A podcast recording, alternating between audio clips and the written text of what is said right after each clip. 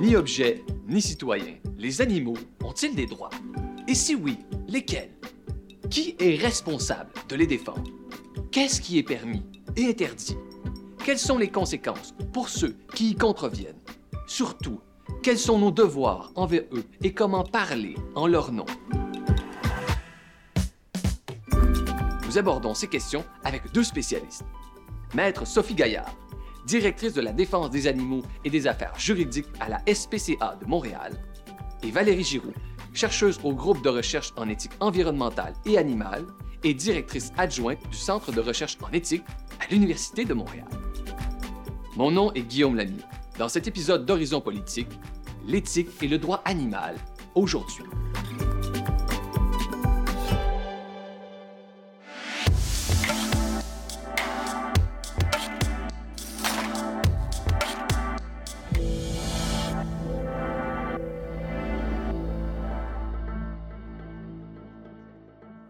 Sophie Gaillard, vous êtes avocate et vous occupez le poste de directrice de la défense des animaux et des affaires juridiques à la Société pour la prévention de la cruauté envers les animaux de Montréal, aussi connue sous son acronyme de la SPCA.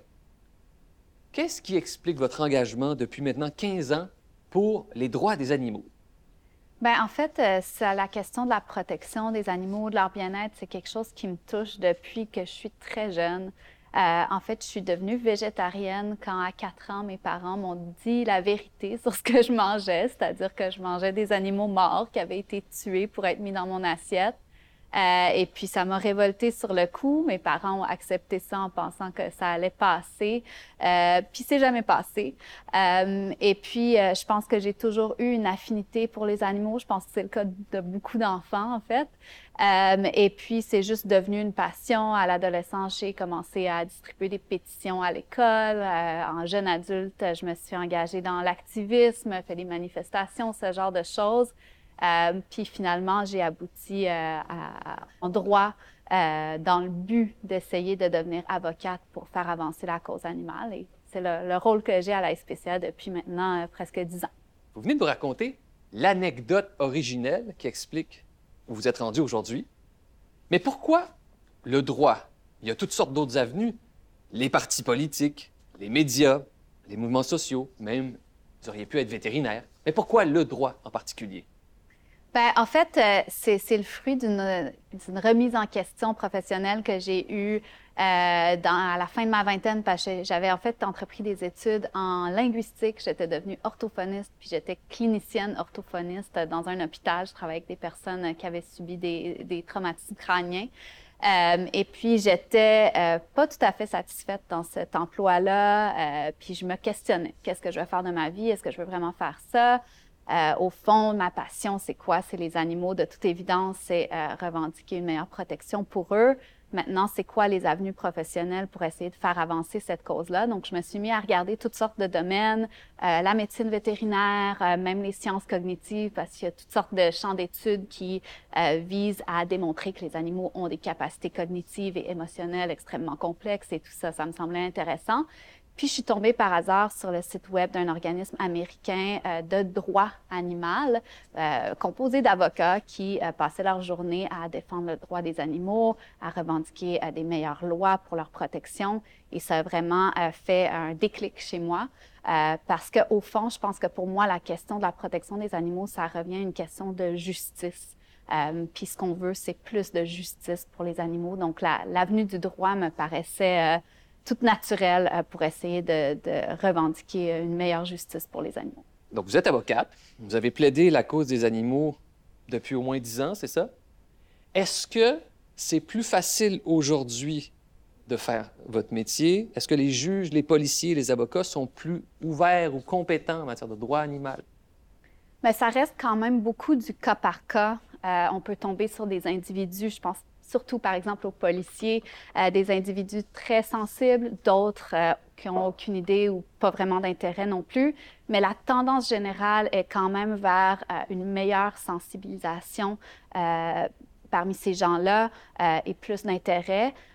du côté des juges, dans, si on regarde la jurisprudence, comment la jurisprudence a évolué dans la dernière décennie par rapport aux droits des animaux au Canada, c'est sûr qu'il y a une grande avancée. Euh, il y a des décisions maintenant de cours d'appel qui se penchent très sérieusement sur des questions de droit animal.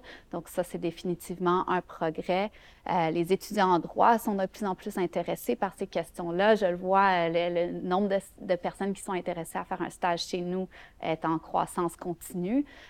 donc, puis du côté des législateurs aussi, on voit que c'est une question qui est prise de plus en plus au sérieux. Également au niveau politique, euh, historiquement, c'était une question qui était complètement négligée dans les plateformes des principaux partis. Puis aux dernières élections, euh, que ce soit fédérales, provinciales et municipales, euh, c'est des éléments configurés dans certaines plateformes politiques et qu'on fait partie du discours pendant les campagnes électorales. Donc ça aussi, c'est un, un bon signe de progrès. Vous avez enseigné le droit à l'Université McGill. Parlez-nous de toutes ces différences, ou des différences les plus importantes entre le droit des êtres humains et le droit des animaux. Quand vous avez devant vous des gens qui étudient en droit, sur quoi est-ce qu'il faut insister avec les étudiants dans les premiers cours alors qu'ils s'initient au droit des animaux? Je vais prendre les questions une à la fois. Donc, tout d'abord, la différence entre le droit des humains et les droits des animaux.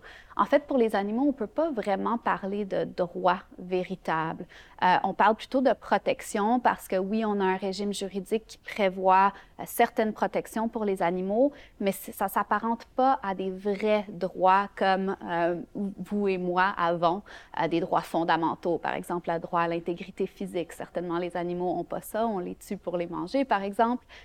Euh, des droits à la vie privée, etc. Tous ces droits-là fondamentaux qu'on a, qui sont protégés par des chartes, par le Code civil, les animaux ont rien d'équivalent à ça.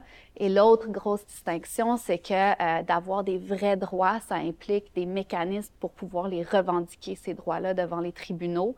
Euh, donc, tous les êtres humains, vous et moi, on peut revendiquer nos droits devant les tribunaux, même les mineurs et les majeurs qui sont considérés inaptes, donc les personnes avec des déficiences intellectuelles ou même des personnes dans, le coma, peuvent revendiquer leurs droits devant les tribunaux via des mécanismes de représentation qui sont prévus par la loi.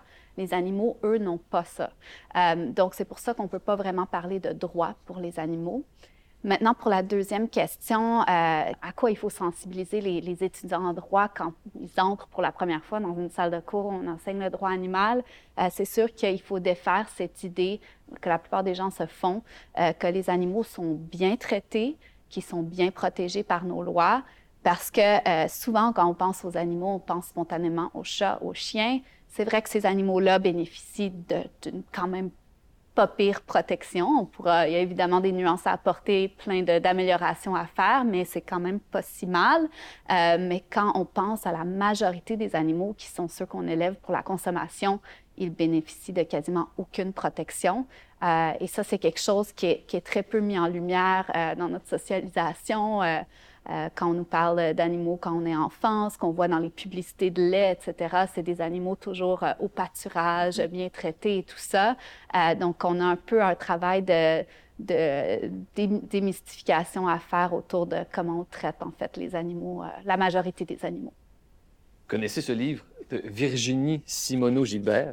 C'est un livre qui raconte l'histoire ben, de la SPCA, qui existe depuis 1869. Mm-hmm. C'est un tout petit peu plus jeune que la Confédération né deux ans avant. Et donc, en 150 ans, il y a eu toutes sortes de progrès, de réformes en matière de droit animal ou de conditions des animaux. Quelles sont vos priorités à la SPCA pour les prochaines années? Est-ce qu'il y a des dossiers vraiment que vous souhaitez faire évoluer?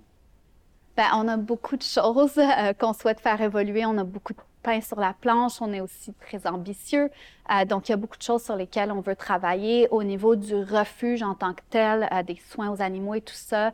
Toute la question de pouvoir prodiguer des soins vétérinaires à faible coût pour les personnes démunies, ça, c'est un, un, dossier sur lequel on travaille activement et qu'on aimerait voir, on aimerait avoir la possibilité de le faire dans les prochaines années du côté plus défense des animaux, euh, donc euh, les, changements législatifs, jurisprudentiels et tout ça, euh, c'est vraiment la question de la protection des animaux élevés pour la consommation qui nous préoccupe beaucoup. C'est vraiment là qu'il y a le plus grand manque au niveau de la protection juridique.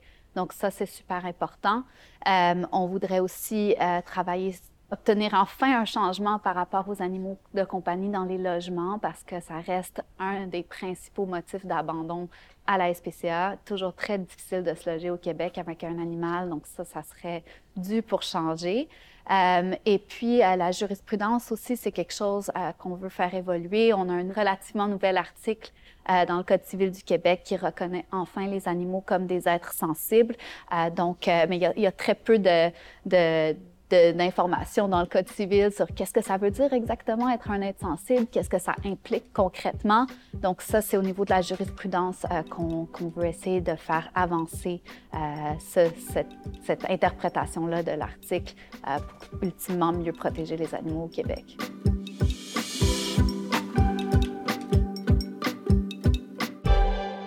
Valérie Giroux, vous êtes formée en droit et en philosophie vous êtes directrice adjointe du Centre de recherche en éthique à l'Université de Montréal et membre du groupe de recherche en éthique environnementale et animale, aussi à l'Université de Montréal.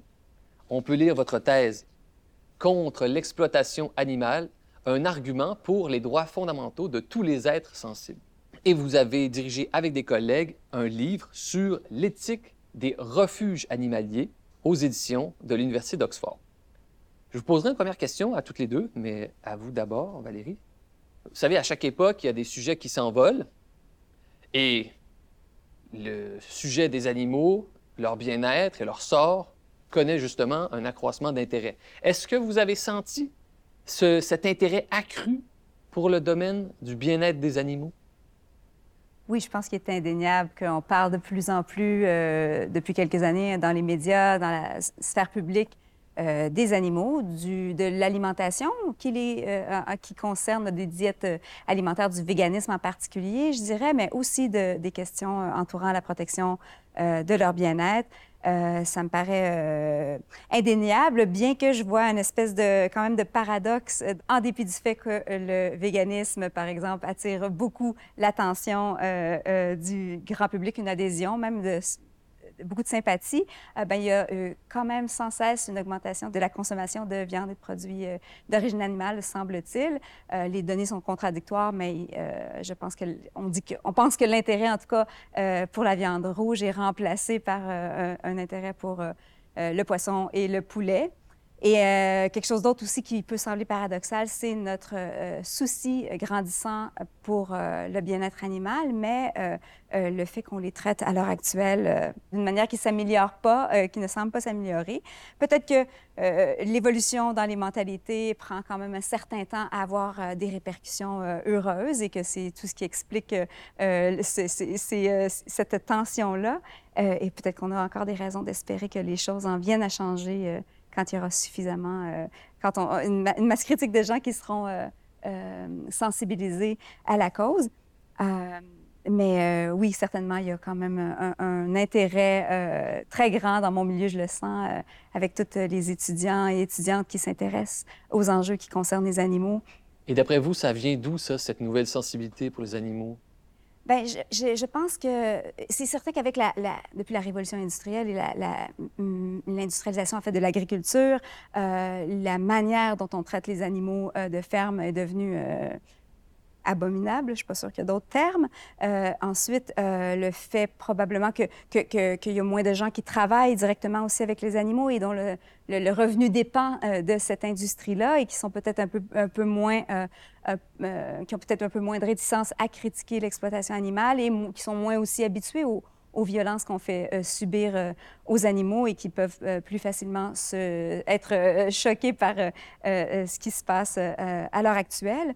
Euh, il y a aussi euh, plein de choses qui nous portent à, euh, à, remettre en question la façon dont on traite les animaux à l'heure actuelle. On a des raisons écologiques, bien sûr, des raisons qui relèvent de la santé, qui, nous rendent peut-être un peu plus ouverts à une remise en question de, la consommation de produits d'origine animale. On est en temps de paix aussi, relatif, et, on s'intéresse depuis plusieurs années maintenant aux droits fondamentaux, au, principe de non-discrimination. On ajoute, on change la, charte euh, des droits et libertés pour ajouter des nouveaux motifs de, euh, sur la base desquels on ne peut plus discriminer. On s'aperçoit fois après fois qu'il y a toujours des laissés pour compte, qu'on oublie des catégories d'individus. Et je pense qu'on est de plus en plus ouvert à la possibilité que les animaux sont peut-être euh, les prochains à devoir euh, euh, bénéficier de notre attitude un peu plus égalitariste. C'est comme si la logique des droits et libertés débordait de l'humanité et de plus en plus de gens se posent la question de l'appliquer, de les appliquer aussi aux animaux. Selon vous, qu'est-ce qui explique que les animaux aient eu le statut de bien meuble pendant aussi longtemps? Euh, oui, le statut, la situation juridique des animaux, euh, elle, a une histoire, en fait, qui euh, permet de très bien comprendre ce qu'ils sont aux yeux du droit à l'heure actuelle. C'est-à-dire que, en fait, dès le, tout début de la conceptualisation des notions du droit des biens, on, sait que les animaux ont été considérés comme des propriétés, comme des biens meubles.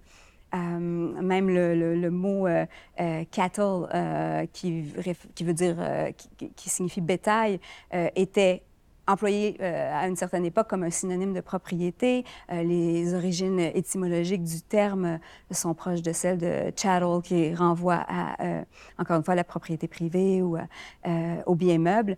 Et cette, manière de concevoir les animaux dès le début, en fait, ça, ça, ça conforme aussi à l'idée même de, euh, au motif de la domestication qui, euh, remonte à 12 000, ans, 12 000, ans, en fait, le fait de, euh, se mettre à,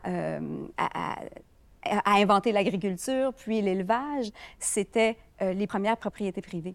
Et ça, je pense que ça repose sur une idéologie d'abord qui nous vient de, de la religion, du fait que dans la Genèse, on se voit donner, nous les êtres humains, par, euh, par Dieu, la mission de maîtriser la terre et en particulier les animaux.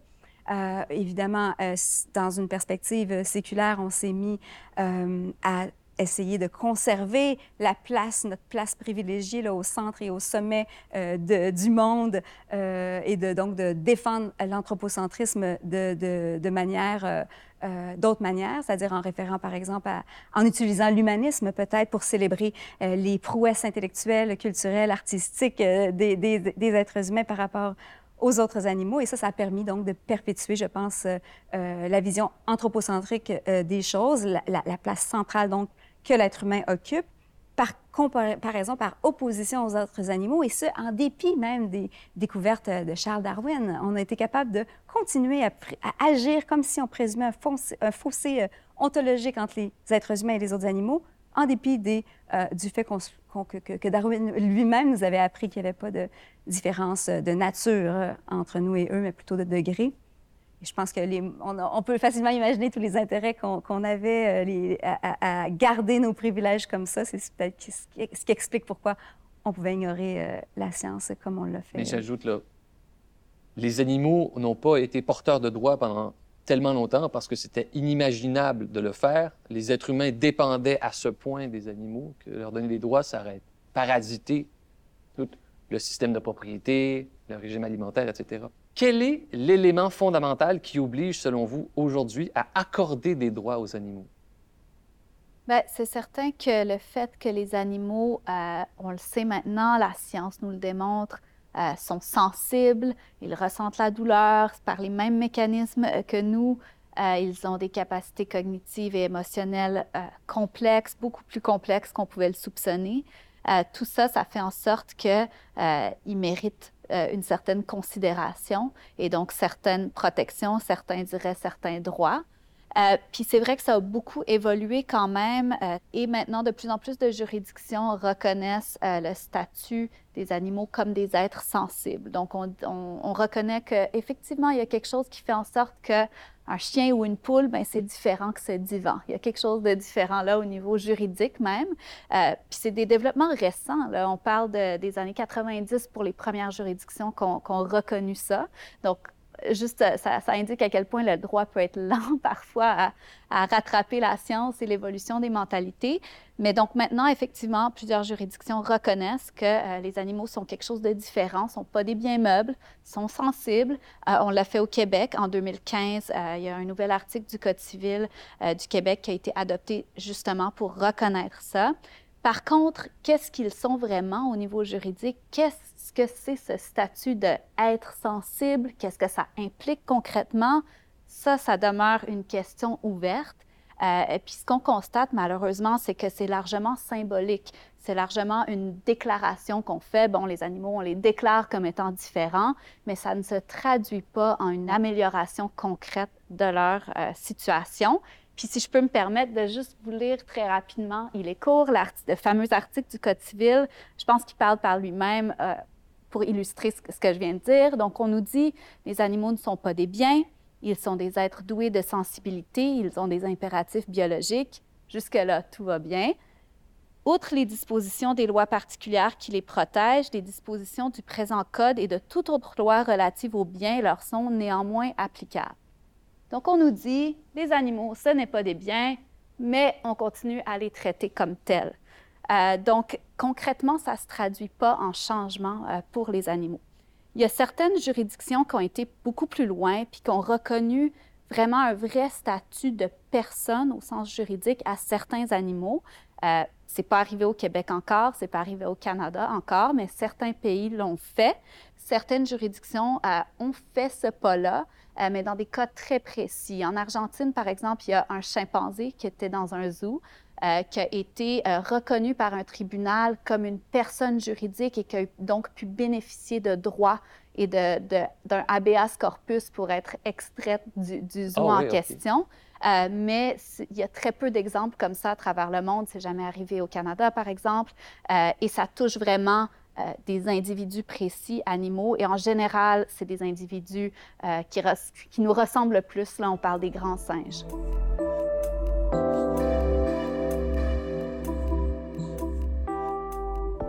D'aujourd'hui, le droit et l'éthique animale. Et donc, entrons dans le droit animal au Québec, au moins pendant une ou deux questions. On sait que le droit, c'est une grande tente. Il y a la loi, il y a les règlements, il y a des conventions, il y a la jurisprudence. Et je vous pose la question, euh, Sophie Gaillard, quels sont les éléments les plus importants du droit animal au Québec?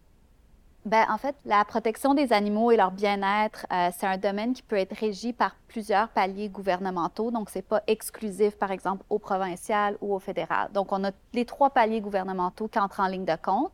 Au niveau fédéral, on a le Code criminel euh, qui prévoit des infractions criminelles de cruauté et de négligence envers les animaux. On a aussi euh, des lois et des règlements fédéraux qui encadrent le transport et l'abattage des animaux destinés à la consommation.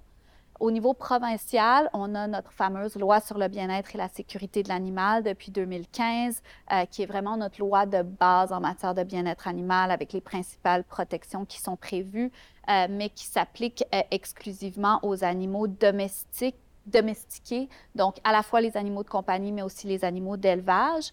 Euh, on a aussi un, règlement sous cette loi-là. Et pour les animaux de la faune euh, ou sauvages qui soient gardés en captivité ou qui soient euh, en liberté dans la nature, eux, ils sont régis par la loi sur la mise en valeur et conservation de la faune provinciale. On a aussi notre article du Code civil euh, qui euh, déclare les animaux comme euh, des êtres sensibles au niveau provincial. Et enfin, on a le palier municipal qu'il ne faut pas négliger parce que c'est quand même ce palier-là qui encadre tout ce qui est euh, animaux euh, domestiques et autres euh, sur le territoire de la municipalité, limite du nombre d'animaux qu'on peut posséder, type d'animaux qu'on peut posséder, obligation d'avoir un permis, de mettre les chiens en laisse, obligation de stérilisation dans, certaines, dans certains cas. Donc, on a tout un, cocktail de lois et de règlements de différents paliers gouvernementaux. Évidemment, en parallèle à ça, on a aussi la jurisprudence pour chacune de ces catégories-là qui évoluent. Donc, euh, le maître mot, là, je vous écoute parler, code civil, code criminel, règlements municipaux, phonique, la loi agricole, la loi sur les pêcheries, les lois environnementales. Le maître mot du droit animal, c'est l'éparpillement. Considérant tout ce mélange de règlements, est-ce qu'on doit comprendre, ben, je devine votre réponse, qu'il y a des animaux qui sont plus protégés que d'autres? Ben oui, euh, évidemment. Euh, puis d'ailleurs, c'est un des principaux enjeux en matière de protection des animaux, c'est ce système à deux vitesses qu'on a euh, pour certains animaux versus d'autres. Donc, quand on parle de nos animaux de compagnie, nos chiens nos chats qu'on a dans nos maisons, euh, la plupart des gens les considèrent comme un membre de la famille. Ils bénéficient d'une relativement grande protection. pas tout va bien. je pourrais passer une heure à vous, vous, dire comment on pourrait améliorer la situation de ces animaux-là parce que c'est loin d'être parfait mais reste que dans la hiérarchie des choses, c'est vraiment eux qui ont la palme d'or en termes de protection. À l'autre bout du continuum, euh, c'est les animaux euh, d'élevage, les animaux destinés à la consommation, euh, qui, eux, n'ont pratiquement aucune protection juridique. donc, on est vraiment, c'est vraiment à des années-lumière la protection qu'on confère d'une part à nos animaux de compagnie versus les animaux qu'on exploite à des fins de consommation. Et Valérie Giroux, du point de vue éthique, Qu'est-ce que vous avez à dire de cette situation? En effet, euh, cette inégalité-là dans la considération qu'on, euh, la valeur qu'on accorde aux animaux, elle se, perçoit aussi euh, sur le plan, sur le plan, sur le plan éthique. on en est venu à critiquer le spécisme, ce qu'on appelle le spécisme en éthique animale, ce qui est la tendance des êtres humains à privilégier les êtres humains au détriment des autres animaux ou les intérêts des êtres humains euh, par comparaison, disons, aux intérêts équivalents que peuvent avoir d'autres animaux. On, a appelé ça spéciste parce qu'on on, s'est aperçu que même quand il s'agissait d'un animal et d'un être humain qui, avait, qui était comparable à peu près en tout point, qui avait le même intérêt, disons, à, ne pas souffrir à, un certain degré d'une certaine procédure, par exemple, eh bien, euh, on, on, privilégiait, on pensait même avoir le devoir de privilégier euh, toujours l'être humain. On s'est dit que la seule, ce qui expliquait cette attitude différente était sans doute l'espèce, d'où le terme de spécisme mais on, a ensuite euh, dit, les antispécistes en, tout cas, soutiennent que c'est, ça constitue une, discrimination injuste parce que euh, l'espèce, ce qui euh, distingue une espèce ou un taxon, le taxon Homo sapiens euh, des, autres euh, espèces, eh bien, ce sont des caractéristiques qui n'ont pas de pertinence morale, un peu comme euh, ce qui est associé à, une race ou, aux différences raciales qu'on peut voir ou au sexe.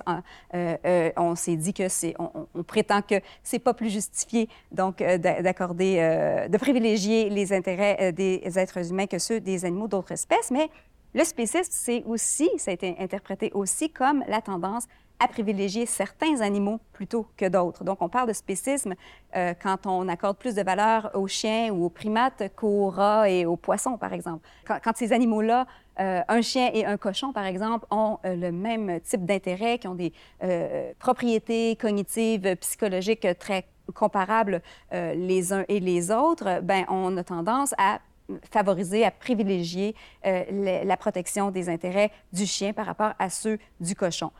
Peut-être que dans ce cas-là, le terme de spécisme n'est pas le mieux choisi parce que c'est pas nécessairement, euh, ça suit pas toujours euh, les frontières, la frontière des espèces, ce qui nous amène à privilégier certains animaux plutôt que d'autres, mais aussi nos relations, les relations qu'on entretient avec eux, l'usage qu'on veut en faire, les consommer euh, pour les manger ou les cajoler comme, comme compagnons. ça peut, peut-être qu'un autre terme serait mieux choisi, mais il s'agit certainement de discrimination injuste parce que, du point de vue de leur propriété à eux, euh, c'est tout à fait comparable et même de leur, euh, leur capacité relationnelle, il n'y a pas lieu de faire de distinction.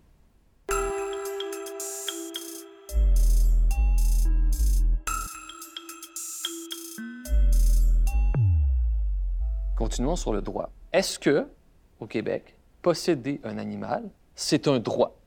Non, ce n'est pas un droit au sens euh, des autres droits qu'on peut avoir qui sont euh, protégés par la Charte, protégés par le Code civil. Euh, puis c'est plutôt un privilège, on va dire, va dire comme ça, qui peut être limité aussi, par exemple, par la réglementation municipale qui dicte qu'on peut détenir, on peut posséder seulement jusqu'à un certain nombre maximal d'animaux. Euh, aussi, si on a eu une condamnation, par exemple, pour cruauté animale ou infraction à la loi, on peut avoir une interdiction de posséder des animaux. Euh, donc, euh, voilà. Qu'est-ce que vous pensez de ces restrictions, mais aussi, quelles sont les conséquences pour les animaux? Toutes ces interdictions de posséder des animaux dans des logements?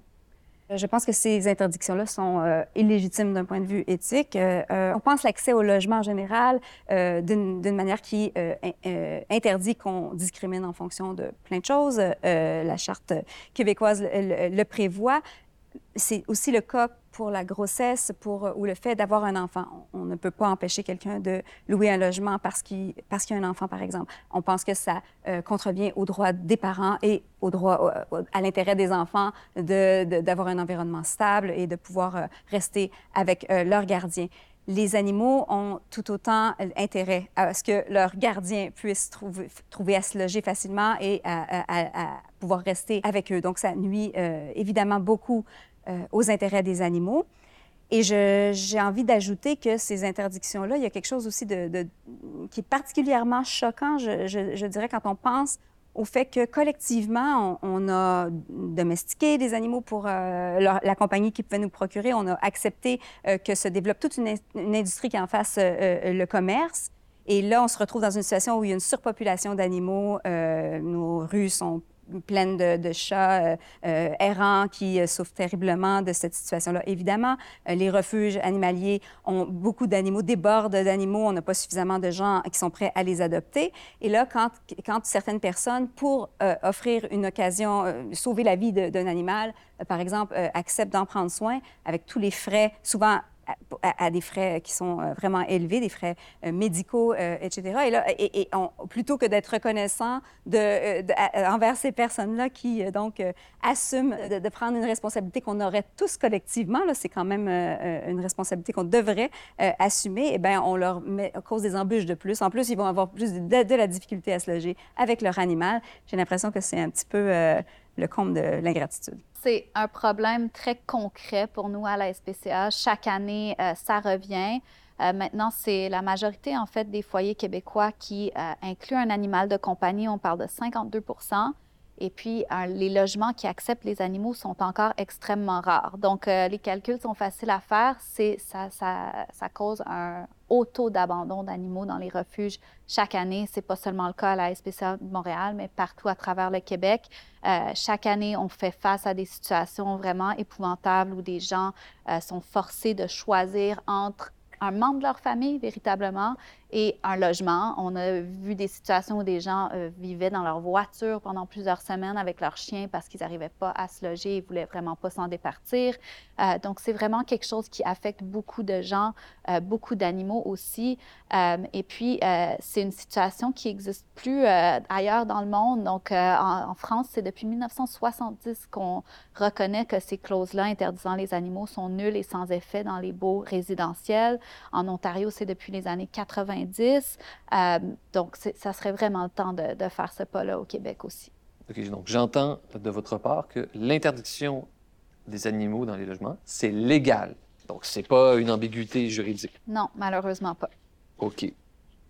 Donc là, je vous pose une autre question, Sophie Gaillard, que vous connaissez très bien le processus judiciaire. Parlez-nous de ces cas où on contrevient peut-être pas directement au droit des animaux, mais où il y a des cas de cruauté. À quoi ressemble le processus judiciaire du début à la fin? Racontez-nous ce récit. Donc, si on parle vraiment d'infractions criminelles, euh, donc suivant où on se trouve euh, au Québec, euh, c'est la police, les corps policiers ou les SPCA qui ont juridiction. En fait, les deux ont juridiction concurrente, mais c'est pas partout qu'il y a des SPCA qui appliquent le code criminel. Mais bref, dans tous les cas, euh, je vais vous parler de comment ça se passe, par exemple, chez nous quand une plainte entre. Donc, tout d'abord, il y a des informations qui sont recueillies. Euh, généralement, la première étape, c'est d'aller, euh, une fois que les informations sont recueillies, aller sur place, vérifier quelle est la situation, dans quelles conditions sont gardés les animaux, est-ce que vraiment il y a une infraction à la loi ou pas. donc, c'est nos agents qui sont des constables spéciaux qui se déplacent et vont faire ces vérifications-là. Si on constate parce qu'il y a un gros volet de ce travail-là qui est, de nature éducative euh, et de sensibilisation. Donc, euh, généralement, euh, si c'est quelque chose de relativement mineur, les premières énergies vont être investies à sensibiliser, éduquer au sujet de la loi, éduquer au sujet de comment prendre bien soin d'un animal, etc. Mais bon, si c'est suffisamment grave pour justifier une intervention, euh, là, il peut avoir effectivement une saisie d'animaux. Euh, donc, euh, nos constables vont chercher un mandat de perquisition devant au palais de justice, vont venir prendre possession physique des animaux. et puis ensuite, il y a toute une enquête qui va être menée pour recueillir toutes les preuves, les témoignages, s'il y a des témoins de, des événements. le rapport vétérinaire va généralement jouer un rôle critique aussi, parce que généralement, euh, c'est ça qui va faire la preuve de, l'infraction. Euh, et puis, le tout, une fois que la preuve a été recueillie, puis que nous, à la SPCA, on pense qu'il y a eu effectivement une infraction à la loi, tout ça est remis au directeur des poursuites criminelles et pénales, donc les procureurs ou la couronne, qui, eux, vont prendre en charge tout ce qui est la poursuite. Et donc là, il va avoir des chefs d'accusation qui vont être déposés. Euh, la personne accusée va devoir comparaître à la cour, euh, prendre connaissance des accusations, euh, se faire remettre une copie de la preuve. Et là, va s'en suivre un processus plutôt long, généralement, avec plusieurs dates de cours jusqu'à finalement mener au procès. Mais en fait, c'est dans une minorité des cas que ça se rend au procès, euh, comme dans la vaste majorité euh, des dossiers euh, criminels, que ce soit en matière de protection animale ou autre. Généralement, c'est des négociations qui ont lieu entre la couronne et la défense qui, se, qui, aboutissent en un plaidoyer de culpabilité. et c'est comme ça que les dossiers se règlent. mais sinon, il peut y avoir un, un procès. au terme de tout ça, il y a une peine qui est prononcée. donc, c'est pas mal ça le procès processus judiciaire. Il y a quelques nuances quand on est euh, sous la loi provinciale plutôt que le code criminel. Une nuance très importante, c'est que sous la loi provinciale, on a un mécanisme procédural dans la loi de, la requête en disposition des animaux saisis euh, qui fait en sorte que les animaux saisis euh, assez rapidement après la saisie, il y a un juge qui va venir statuer sur qu'est-ce qui arrive à ces animaux-là. Est-ce qu'ils retournent chez l'accusé? Est-ce que euh, la SPCA peut en, devenir propriétaire et les mettre en adoption? et, et, ça, c'est vraiment bénéfique parce que ça fait en sorte qu'on peut rapidement mettre les animaux en adoption. Sous le Code criminel, il n'y a aucun mécanisme de la sorte. On tombe sous le régime général des biens saisis. Et ce qui fait que des animaux euh, saisis sous le Code criminel doivent être gardés sous saisie pendant toute la durée des procédures ce qui est vraiment très lourd pour des organismes comme le nôtre. Euh, évidemment, les chiens et les chats, on peut les placer en famille d'accueil, euh, mais reste que tous les soins vétérinaires et tout ça, c'est tout à nos frais pendant toutes les procédures. Euh, puis quand on parle de chevaux, de zoo, d'animaux de zoo, ben là, vous, vous, pouvez imaginer les frais de garder ces animaux-là sous saisie pendant deux, trois ans. C'est astronomique, c'est très, très lourd. Ça vous fait beaucoup de responsabilités publiques. Il y a bien des gens qui ne savaient pas que les agents de la SPCA, c'était des constables qui avaient la responsabilité d'aller saisir des animaux. C'est ça, puis ça, si je peux me permettre, ça pointe vers une des problématiques en protection des animaux, euh, c'est-à-dire le fait qu'on repose beaucoup sur les organismes à but non lucratif pour appliquer la loi, euh, alors que, euh, ultimement, ça serait une responsabilité publique. Il n'y a pas d'autre domaine du droit criminel où on délègue à des organismes de bienfaisance le, le pouvoir, mais aussi la responsabilité d'appliquer la loi. Euh, puis pour le code criminel, c'est vraiment nous qui le faisons sans aucun financement public. Euh, donc tout ça est assez étrange, puis ça serait euh, important de se questionner sur si ça serait pas important que le, gouvernement reprenne un peu ses responsabilités en matière d'application de la loi pour les animaux.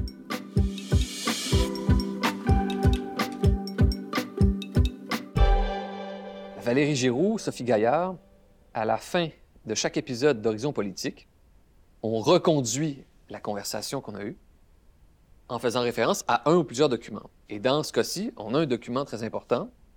C'est une loi qui a été adoptée en 2015 sur le bien-être et la sécurité de l'animal. Vous connaissez très bien cette loi, je présume que vous l'avez lue très souvent. Alors, c'est une loi qui compte 10 chapitres, 96 articles, ou à peu près ça. Est-ce que vous estimez qu'il y a des articles avant-gardistes dans cette loi? Euh, oui. Euh, y a, ben, tout d'abord, le préambule de la loi est vraiment intéressant euh, parce qu'il reconnaît plusieurs choses. Premièrement, il reconnaît que la condition animale est devenue une préoccupation sociétale, ce qui n'est pas rien, et il reconnaît aussi que l'espèce humaine a une responsabilité individuelle et collective de veiller au bien-être et à la sécurité des animaux. Donc ça, c'est des éléments importants parce que le préambule sert toujours à aider à l'interprétation de la loi euh, au complet. Donc tous les articles de loi doivent être interprétés à la lumière du préambule. Donc je pense que le, préambule met bien la table à l'effet qu'on cherchait avec l'adoption de cette loi-là de vraiment faire un grand pas en avant pour les animaux au Québec, euh, qui était la volonté du législateur à l'époque.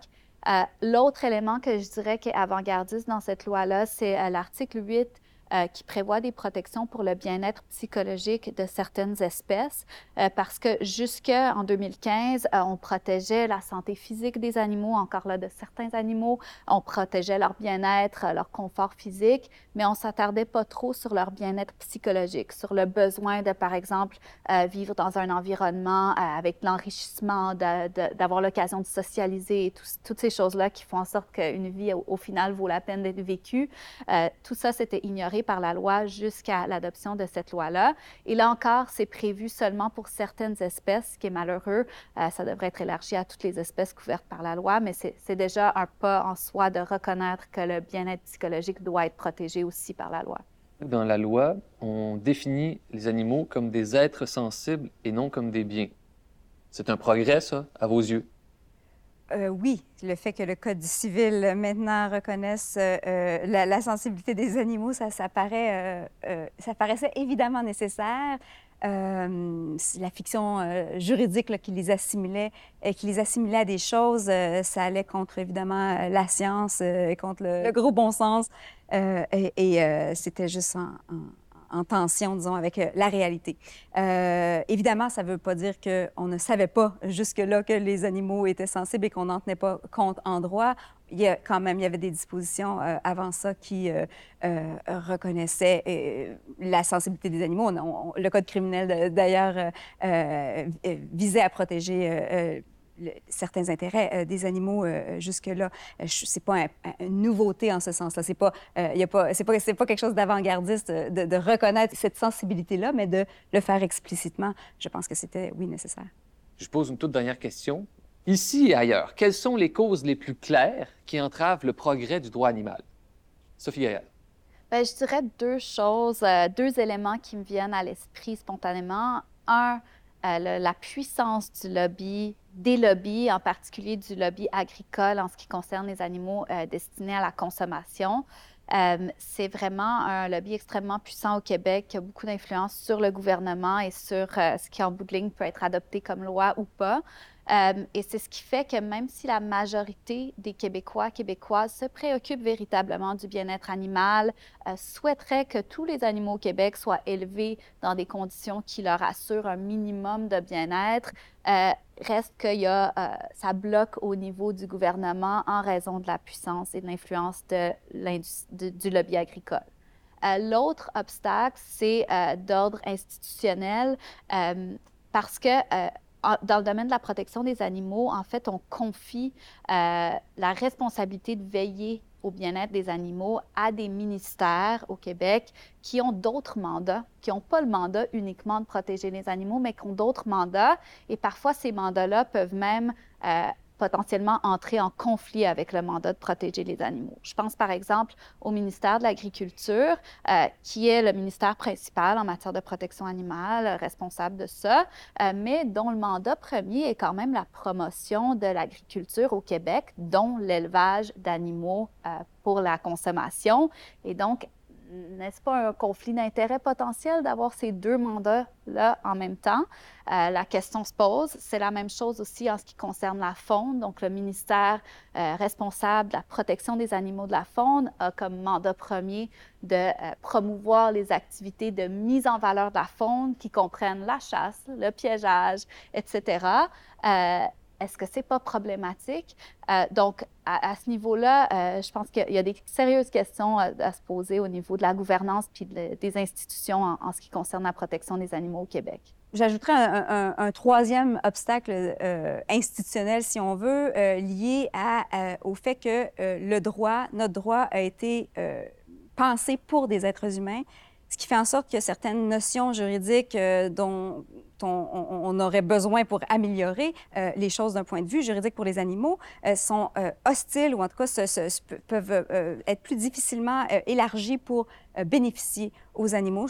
Pense en particulier à la notion de sujet de droit. En doctrine juridique, ça a été interprété, la possibilité d'être le sujet de droit véritable a été associée euh, au fait de pouvoir aussi assumer des obligations, des devoirs. Euh, ça a été aussi euh, associé au fait de pouvoir faire valoir soi-même ses, droits en justice on sait très bien que ce ne sont pas des conditions pourtant essentielles. Les, bébés sont, des personnes, ont le statut de sujet de droit et peuvent pas faire ça elle-même, elle le fait par le mécanisme de, représentation. Je pense aussi à la recherche de l'intention du législateur en droit civil ou au poids des précédents en, en, common law. Ce sont, je pense, certains obstacles liés à la nature même, à la manière dont le droit est pensé. Mais je pense que ça ajoute à ça aussi des obstacles qui sont euh, individuels, liés au fait que, ben, c'est vrai qu'on a, euh, que la plupart des gens, la plupart des Québécoises et des Québécois euh, veulent que les animaux soient mieux traités, ont à cœur le bien-être des animaux. Cependant, c'est dans une certaine mesure. On, peut voir que rare, sont ceux qui euh, décident de s'en passer complètement d'adhérer au véganisme, par exemple. Et même quand il s'agit de payer un peu plus pour des, produits qui viennent qui sont bio, par exemple, où le, traitement des animaux est censé être euh, un peu mieux euh, garanti, eh bien, il y a peu, y a pas nécessairement, ces choix-là ne sont pas nécessairement faits. Et je pense qu'il y a beaucoup de travail, donc, dans, encore au niveau de, du travail de terrain, disons, pour faire connaître et comprendre les arguments pour lesquels les animaux doivent être pris beaucoup plus au sérieux que ça, euh, doivent, euh, un, tel travail doit encore être fait. Euh, et je pense que c'est ça aussi un obstacle, disons, à une amélioration significative des droits des animaux. Sophie Gaillard, Valérie Giroux, c'est maintenant la fin de notre rencontre. Je vous présente une dernière fois, les gens pourront vous suivre. Sophie Gaillard, vous êtes avocate et vous êtes directrice de la défense des animaux et des affaires juridiques à la SPCA de Montréal. Valérie Giroux, vous êtes directrice adjointe du CRE, le Centre de recherche en éthique, et membre du groupe de recherche en éthique environnementale et animale. Alors, merci à toutes les deux. Grâce à vous, on en connaît maintenant beaucoup plus sur le droit et l'éthique animale. Merci, Guillaume, de nous avoir reçus. Merci également à tous nos collaborateurs et collaboratrices. Cet épisode a été produit en partenariat avec le Centre de recherche en éthique et avec le soutien financier du gouvernement du Québec. Horizon Politique est une production originale de Savoir Média, disponible en ligne, à la télé et en balado-diffusion.